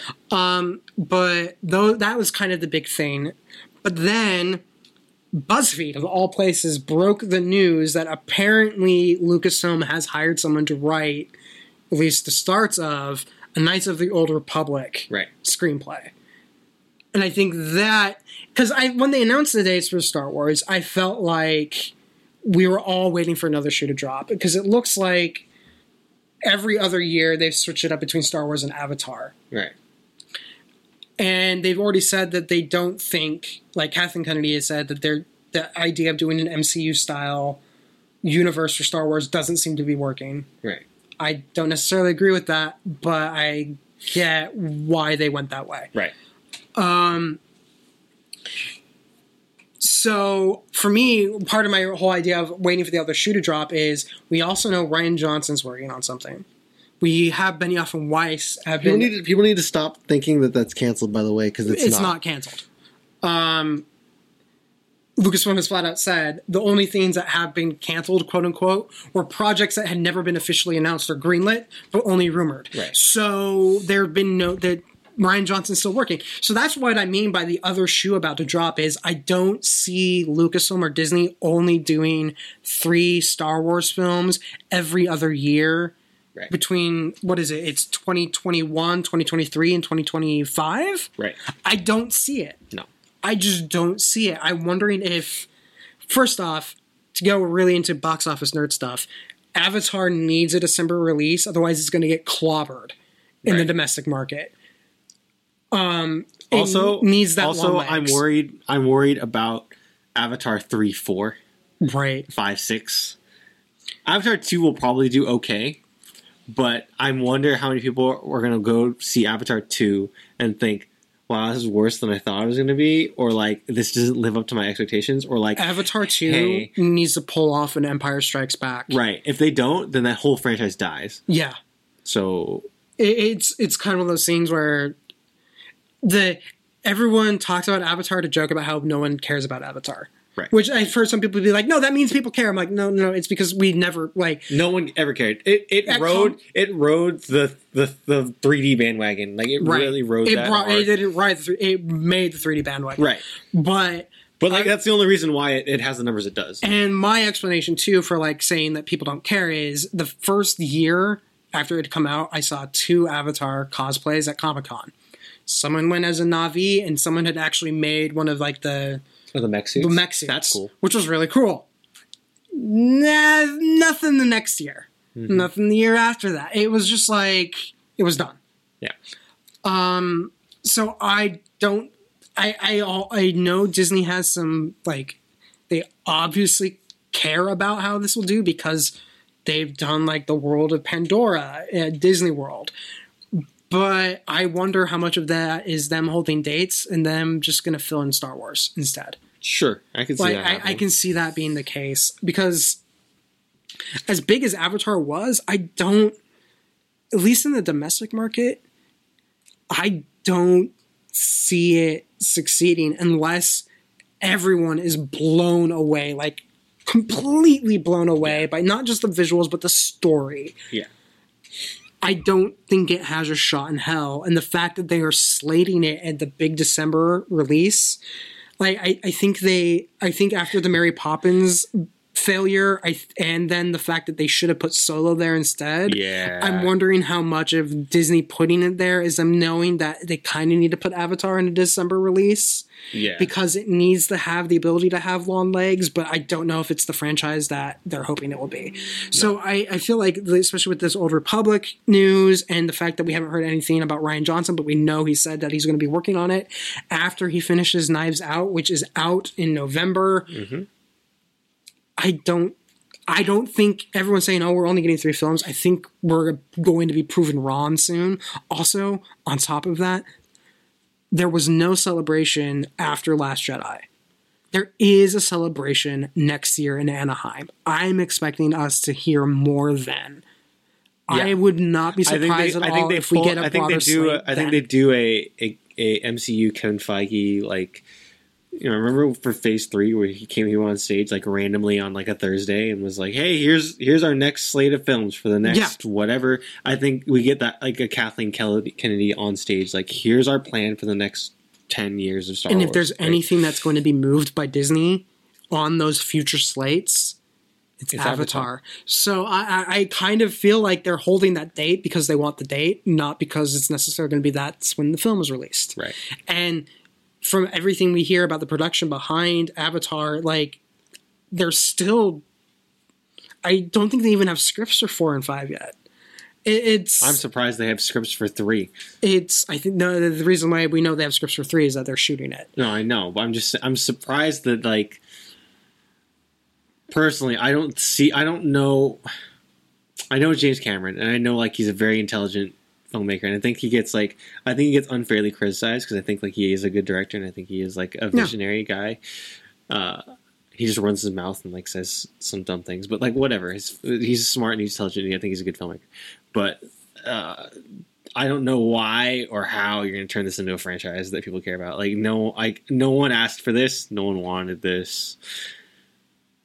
And I know it made a lot of money, so like that means like, oh yeah, people want it. No, no Well, one it- wants it's the same problem I think Disney had with um, Alice in Wonderland. Yeah, When Alice in Wonderland came out, it made a ridiculous amount of money Yeah. at the box office, and no one sat there and really.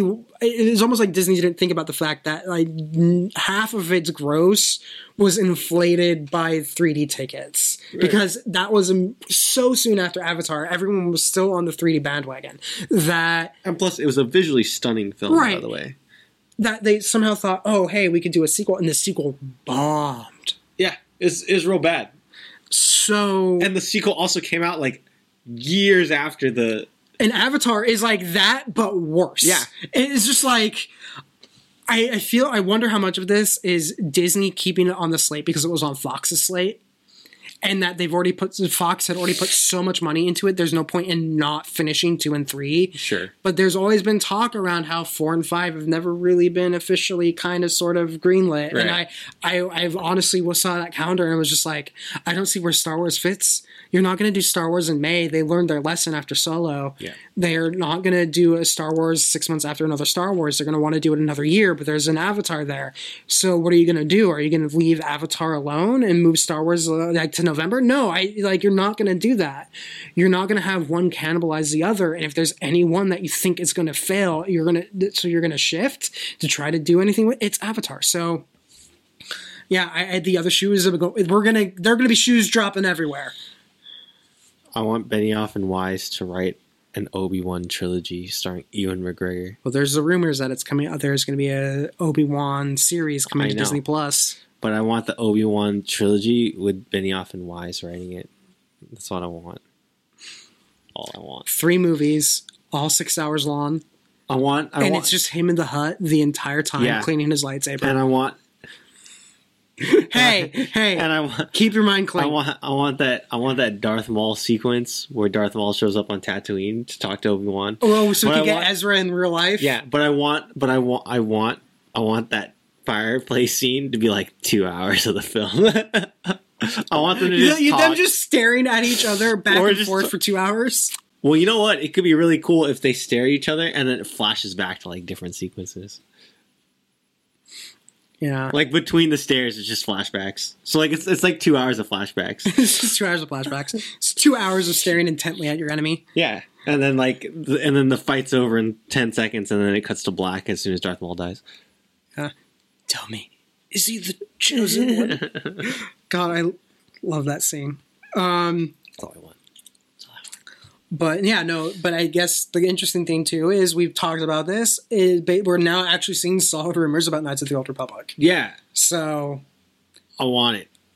yeah, I'm I'm curious and like I'm surprised or we still don't know for sure if Benioff and Weiss aren't, aren't the ones doing it, but they would be good writers to put on a KOTOR they're- show. especially since they've just come off one that has like bigger characters and epic moments. It, it, It's it's in their wheelhouse, it- right? It fits. So there's a part of me that kind of thinks that they are probably doing Knights of the Old Republic, Right. and that they probably brought in another screenwriter to help write it. Is my guess. and if the rumors are also true, the Russos are the perfect person, people to shoot that movie. Uh, again, like I'm curious how deep in the in the Old Republic lore are they going? Are they going Satele Shan? here's are the they thing going that's- like Interesting is that we know that uh, Dave Filoni is a fan of uh, Old Republic stuff. I've gotten the impression that uh, Pablo Hidalgo is also a fan Right. of the Knights of the Old Republic stuff, and it's just that they. A lot of the stuff that has happened in Knights of the Old Republic doesn't really fit with how the lore has been established, especially recently. Sure. So it's going to have to be reworked.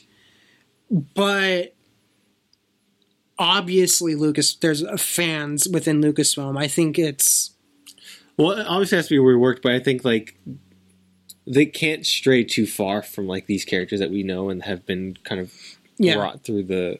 And now everyone years. is sitting there going, "Oh man, I want Keanu Reeves as Revan." I, you, you know how many mock-up like the moment this news broke, want I, swear r slash Star Wars was immediately someone within like five minutes is like, here's Keanu Reeves as Revan With the uh, with like two lightsabers and like the this, whole new- this news came out I think last night or this morning. Keanu Reeves talking about it. Uh, it poorly in talks for an Eternals role. So like he, he that's and like I've talked about this before, and you know I think people underplay it, but like dude, Disney relationships, man. like as soon as Disney signs you to one thing, you have you have very high likelihood of being in something else. Yeah, So like if he signs a, a deal to do Eternals and and um works, starts working with Marvel, like I could very easily see him transition and I could to see him Wars. totally doing Revan. Yeah. I, it's I'm excited by that idea. Yeah. who knows? But I'm excited by the idea. Yeah. um, it's a good concept. But moving on to the other big Star Wars thing, because apparently this podcast really should just be called Logan and Chris talk about stuff, but mostly Star Wars. Right. Um, Galaxy's Edge opened, and I know you were immediately trying to like find out everything you can. Oh, so I know I know everything. I immediately, I could tell you prices of everything in the stores. I immediately, I was seeing people sharing pictures. I'm like, I don't want to see it until I'm there. yeah. Like I'm kind of in this Oh, weird, weird spoiler mode because we have friends who have already gone. Right. I follow a ton of like Lucasfilm people on Twitter, so I'm seeing pictures from them. I'm just like, it's just like everyone is going, and I'm like, I'm not going till October, guys. Right. So obviously, like, I could go now. Like, uh, I could just take a weekend, and like you could probably just take a weekend and go now. Uh, but I don't think our our experience would be the best it could be because of the how crowded it is. It's crowded, and, and like, you're on that time limit. And Yeah. I just kind of want to go and oh, sit. yeah, and like take my time, and like I really want to go and experience it. So it's not a matter of us not being dedicated fans and not being like It's because it. we're so dedicated, we don't want to be kicked out after four hours. right. Well, that's that's really what it is. Is that four hours for Well, us won't be enough. And then plus the thing too is like Rise of Resistance isn't open yet, and I feel like without Rise of Resistance and that some of the other stuff they have going on later in the year, that like I don't know if I could spend a whole day there without like at least getting a little bored or like you know not bored bored is the wrong word, but like without like Disneyland is there's so much stuff at Disneyland where it's like Right. I could go do something else right now instead of like walking around this store. Walking around, because like the sense I get is it's like mostly a lot of shops. Yeah, so there's about six shops. Uh, the only there's like four attractions. So there's Rise of Resistance, there's Smuggler's Run, there's Savi's Workshop, and there's the Droid Factory. Um, and then there's like shops, and uh, there's three restaurants. There's carts uh, with you know various goods and snacks and stuff like that.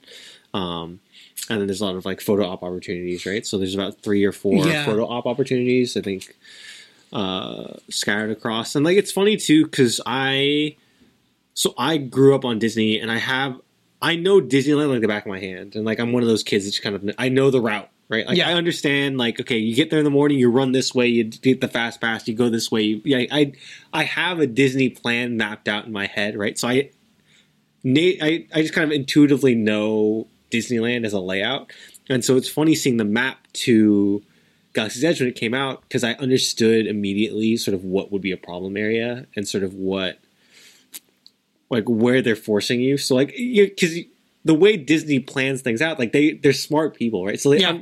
like the way that the the roads are planned out, or the way that like the attractions are placed, and the way things are are sort of spaced, like they want to force you towards areas, and they want to like force you to go off the beaten path and like to take scenery and stuff like that because they don't want the lines too long, so they want you to like take time, and so like the there's always an attraction. Uh, there's always like before you get to an attraction, there's always some kind of photo op or like a store or something else, right? The difference with Galaxy's Edge, which is really different from the rest of the lands. So, uh, you've never been to Disneyland, right? Or you No, have like have, a long time been ago, right? it's been over a decade. So the way Disney works, like so for Tomorrowland or for Adventureland or a lot of the other lands, there's always like shops right after rides or right before rides, uh, and so it makes it so that you know while you're waiting for a line or like hey before I get in line let me go to a shop or like hey after I get out of a line before I head to the next attraction let me go to a shop right and so they they kind of like want you to take a detour so you're not just heading straight from line to line to line to line to line they But want to break I'm they want to break up that experience Galaxy's Edge, since they're trying to make it feel more like it's a town, is Right. Doesn't do that. So there's a marketplace. Yeah. So all of the shops and the the shops and uh, Denor's uh, shop of antiquities, which is where they're selling the lightsabers and like a lot of the uh, sort of like knickknacks and sort of souvenir stuff, uh, and Savi's workshop and the Droid Factory are all in one space. one space, yeah. Uh, and so it makes that area, at least from pictures and videos that I've seen, extremely congested. And because people are just there to shop, and then it makes it so that the like, I saw some one of my friends posted that it was a half hour wait to ride uh, Smuggler's Run. Really, I would Yeah. have figured it was longer, but that's not with, bad. with fast pass and stuff like that, right? So Ah. it's like so way fast pass works. It's like you grab a thing. It's like come back at your scheduled time, whatever, and then you, there's a faster line, the, the smaller line, right? So it took a half hour to get through Gal- to Smuggler's Run, and it took him four hours to get through Savi's workshop to make a lightsaber, Oof. right? Because everyone's near those shops. Yeah. Everyone wants the merch, and like everyone like the merch and the food and stuff like that, and like the stuff, the experiential stuff, not the rides, but the experiential stuff is all congregated because everyone wants space. to Right. experience it. Right. Yeah. So like the droid factory is right next to Savi's workshop where the lightsabers are made, right? So like those lines are right next to each other, so it's it's congested, it's cramped, it's whatever. And the thing is that all the so it's I don't think the best way to explain it. The when you first walk in, if you're walking in okay, Disney people know, if you walk in through the Fantasyland side, the of where it's where Toontown used to be. So it's in the top or left hand corner of, of the park. So if you're walking through Fantasyland side, the you walk right into the I'll call it the marketplace, the bazaar, right? Yeah. You walk into that. That's the space you walk into. So that's like the first funnel is into that store where you're going to be for the next couple of hours while you look around these shops. Yeah. And all the shops are full of like props and antiquities and like Yeah. things that you want to look on the wall. That you know, there's a whole. I think Dendar's shop of antiquities. You go up a staircase and there's like uh, stuff you can't buy, but it's just like interactive, like Oh. you know, whatever, right?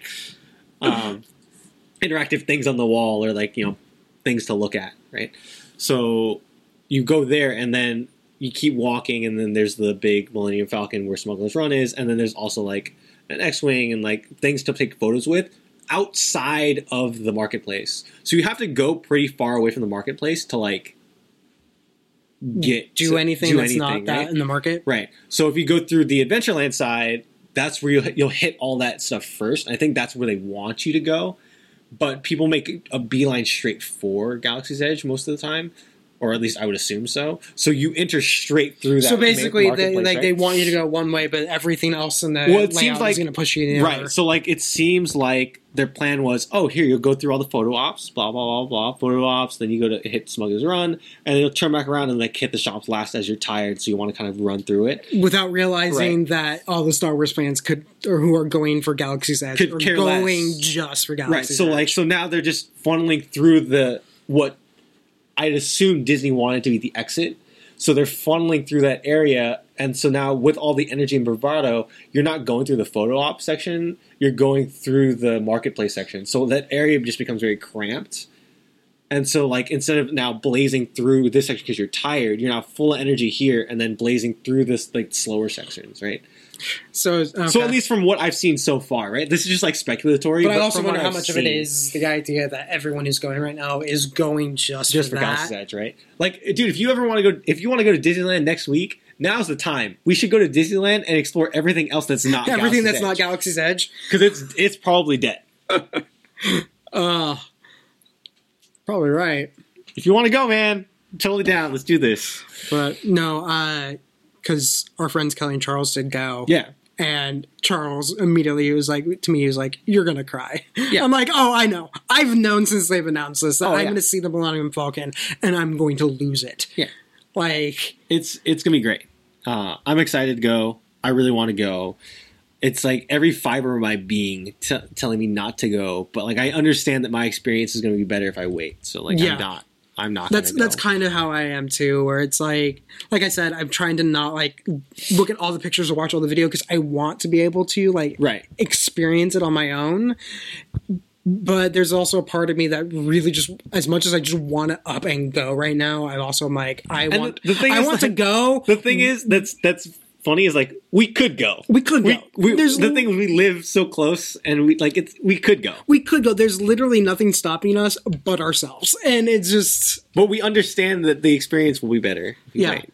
like or we're hoping the experience will be better if you wait. Really, I don't know. I've, I, I think because we've talked about like going in fall, right. and it's just like going in fall. All the kids are in school. No one's really on vacation. Hopefully, that means that the crowds are quiet enough Yeah. that we can have like a decent, on like a weekday, we can have. A And again, I hope I hope experience. Rise of Resistance is open by the Yeah. time we go because again, like I've heard that the the experience of it is fantastic, but like the actual things to do, you run out of things to do pretty quickly um, in Galaxy's Edge. So I'm hoping that that it, it opens up.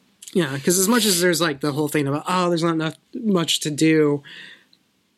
I, the ability to basically do it, it's like whole it's Westworld with Star Wars. Right. The ability to have that is just like Like, if you told are you, are you if gonna- you told eleven year old me that I could basically go to a theme park that was like, no, no, no, you're in Star Wars, I would never want to leave. If Well, you tell gonna buy a- thirty one year old me the same thing, I also never want to leave. Are to you gonna buy a costume and then change in the bathroom and then kind of? Don't they have rules against that? You can do that.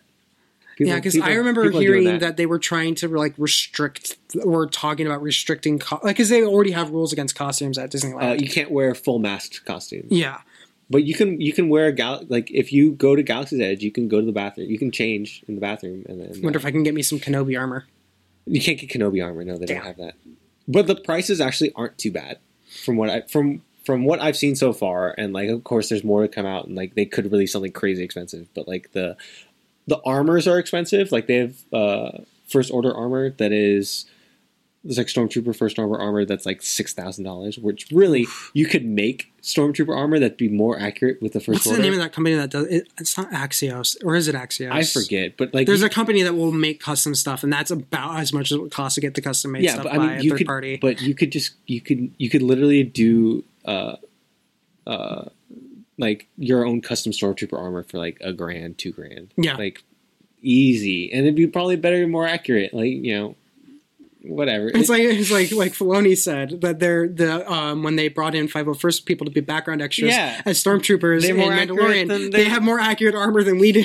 yeah, and like the thing is, like the resources are there. I could see if it was something that's hard to make and something that wasn't very much like hard to like was something that like you didn't have a lot of resources for. But like, dude, Five Hundred Four has so many resources. You can make. They have so many tutorials and so many people that would help you out and like so many questions you can ask. And like they again, they have so many resources you can do to to make accurate stormtrooper armor. Yeah. Where it's like six grand is not worth that money. But like the uh, Dendor's Dendor's uh, uh, antiquities, the lightsabers that they have, the legacy ones, so like the Rey lightsaber. I think you can get both Ahsoka Tano's lightsabers. like so it's a two pack, right, for two hundred for two hundred dollars. Uh, the regular like Graflex lightsaber, Rey's lightsaber is like one hundred nine dollars. Like it's not bad. yeah, Um, for especially for what you're getting, right? Like it's not it's not bad. Like of course every relatively speaking, everything's expensive, but I mean for what you're getting, it's inexpensive in the Yeah. sense that it's Disneyland. yeah, like like a Jedi, like a authentic Jedi robe is like eighty bucks or something like that. Oof. Like because I we talked about how because I'm we're totally celebration next Right. year in Anaheim. It's after missing the last Anaheim celebration, I'm not doing that again. right? Um, kind of would like to go in like Clone Wars era Kenobi Oh yeah, totally I would love you. to do that.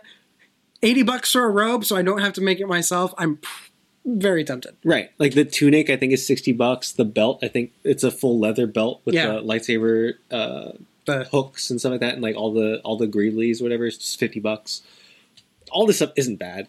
Extra kyber crystals for your custom lightsaber that you make at Savi's Workshop. so you can get all the bucks. holocrons. Yeah, Yeah. no, exactly. It's, Holocron's fifty bucks. Like it, again, it's these prices are expensive, but they're not for what you're getting and for the experience you're having. It's actually not that bad. Yeah, I expected them to be like hundred bucks. Like and I know. Like some of the stuff that I was expecting to be like more expensive. What little bit I've seen in terms Yeah. of costs, I've been like, oh, that's lower than I thought. Yeah.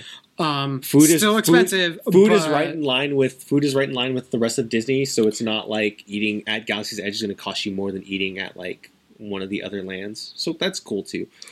Yeah, it's can't wait to go. I it's one of those things where I know I'm going in the fall. I really also want to go. As crazy as it will be, I want to go to Galaxy's Edge when cel- around the time celebration. Oh is happening.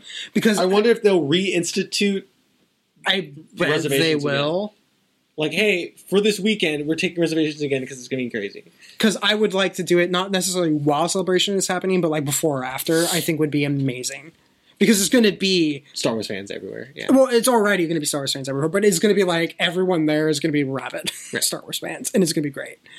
Um, but no, it's jealous of everyone who's already gone. Yeah. Well, I uh, very much am. No, uh, for my birthday, Kelly and Charles did get me like a Tie Fighter that I think is exclusive to That's cool. Galaxy. James, is it over there?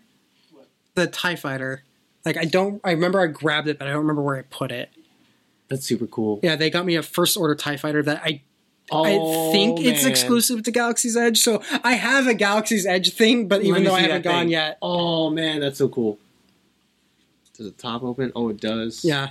Oh, and there's it's so also cool. a button on the bottom that if you hit it, That's so cool. I'm into this. uh, no, it's But yeah, that's awesome. yeah. I know. I was like, and they won my birthday. That's Uh, great.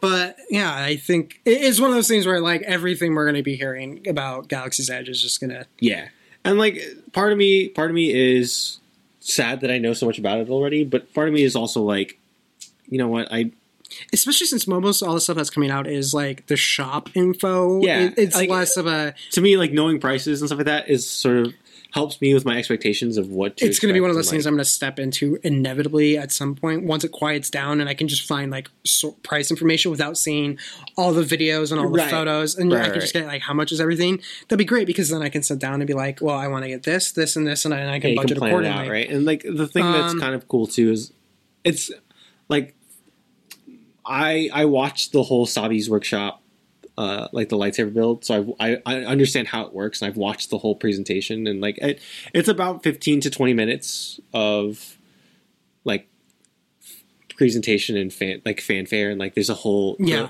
you know like it's a it's an They're wanting to experience, make it a moment. Yeah. Right. So I've watched that entire thing, so I understand. I know the script. I know what I know what's going to be said, and I know I knew I know how it works. I'm just going to be like, la, la, la. No, I know. just tell me the price. No, I'm not. I'm not going to tell you about it. But like, part of me is like, I wish I hadn't done that.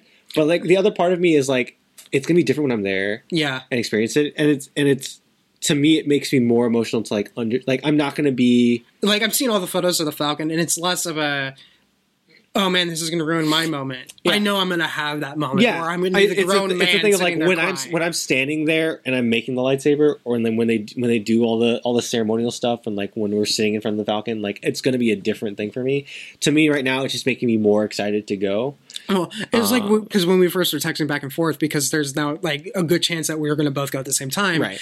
Uh, I was like, I I think I need a better phone uh, camera, so I or better phone, so I have a better camera. That's what the GoPro's for, dog.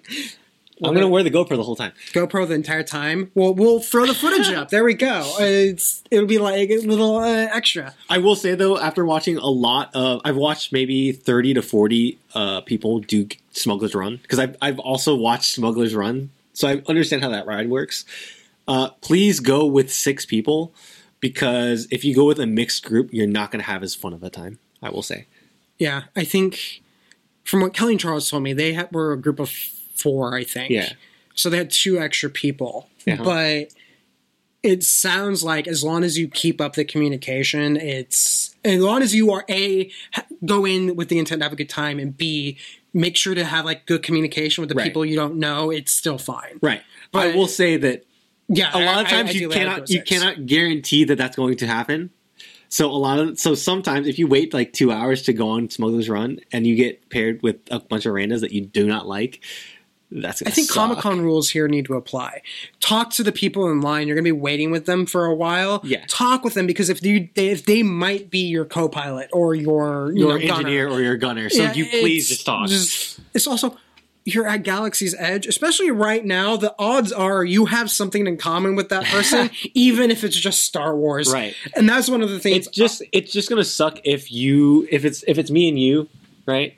And we go on there and then it's a it's like a group of like a mom and her three four year old kids. oh God. Like you know, like I, as much as I love my daughter, like I I'm not taking her to Galaxy Edge the first time, right? I'm taking her later on because I want to experience it first, and plus I kind of want to test the water so I understand how the the flow How the, she will handle it too. Right. Well, because it's the thing, thing of like again, if it's cramped in one area, I understand it's gonna be cramped in that area, and so now I can take a different route.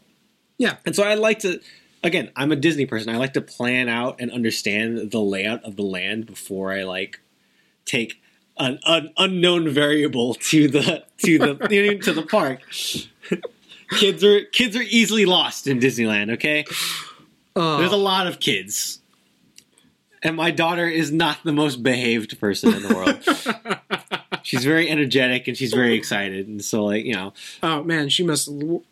You you've taken her to Disneyland already, right? no, I have not. Oh, okay. No, no, no. And, and the thing is, like, I told Jenny this too because we're so for Jenny's work, she gets uh, they have like an employee night where they rent Yeah. out Disneyland, and so they keep it park open later and they kick everyone out after like seven, seven o'clock or whatever.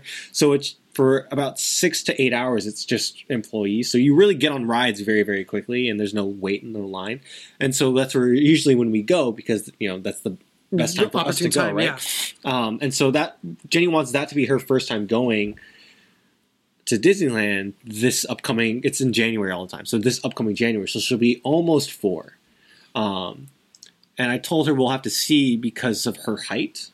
And Jenny said, "Well, she can enjoy a lot of the other rides." And the thing is that, I mean, you've met my daughter, and like she's very headstrong, and she's Yeah. very much uh, her own individual person, and she's very uh, brave and very much like wants to do everything that we do. I don't think she's going to really be happy with the height restriction. Right. And so I told Jenny, I was like, we have to wait till she's a little taller and she can write everything because I don't want her to point at something, get excited, and then I have to tell her that she can't write it because she's not tall enough. Yeah. Right. Like, I don't want that to be a problem for her, especially her first experience at Disneyland. Right. I you don't that want to be, that to be the memory that sticks. Right. So, you know, I want I want her to have a good one. So we're, we're probably going to hold off on that until maybe the next year, maybe until when she's five. But I don't know. A little bit of a side story, but Yeah, no, No. it's. Yeah, I I'm think. excited, and plus it gives her time to watch Star Wars. Yeah, because she's only watched bits of it, right? Yeah, she's only watched bits of it, and I don't think she's really kind of grasped the concept of them. I mean, she's she'll sit through like a cartoon and stuff like that, and she'll sit through some movies, but like it just mm, doesn't. You don't know if it's sticking, right? Like, Yeah. okay, some movies I know it sticks because she sits there, she stares at it the whole time, she makes jokes the whole time, but whatever. But some things she kind of wanders around, she sees in the background, but who knows? Yeah. But anyway, yeah, Galaxy's Edge. Can't wait. Uh, Very excited. very excited. Anything else you want to throw out there? No, Star Wars. no, I think I'm good. Yeah, James, I think we're gonna wrap this thing up. Uh, we will be back sometime soon with more Carmen Sandiego. I, Yes, I'm I- so sad I missed that. How was that, by the way? It was fun, uh, especially since um, the version we f- or version I found isn't the exact same version I played as a kid. So there's like an extra little game in there that I had never done before. Oh, that's cool. And James and I were both like, "What is the point?" Like, I don't think we've ever we haven't figured out the point is, or if it like actually does anything more. But we were like doing the little mini game. Um, but no, we just need to figure out the date for that. Hopefully, we'll have some more info soon and have that ready to share because apparently, like we uh, James had messaged me about this at the start of the stream, but apparently we were having problems with Facebook then too, and we're having problems with Facebook today. So we'll be trying to figure out why Facebook isn't streaming anymore. But um, other than that, the only thing I would say is again, of course, please like, share, subscribe, and do all the fancy things because we're on Twitter, Facebook, all those places. Uh, feel free to, of course, if you are watching, you can always leave us a message in chat. But if you have any thoughts or comments you would like to leave, you can hit us up on social media or send us an email to feedback at quality3.net. Um, other than that, everyone, I think you should all have a fantastic weekend, and we will see you guys in two weeks.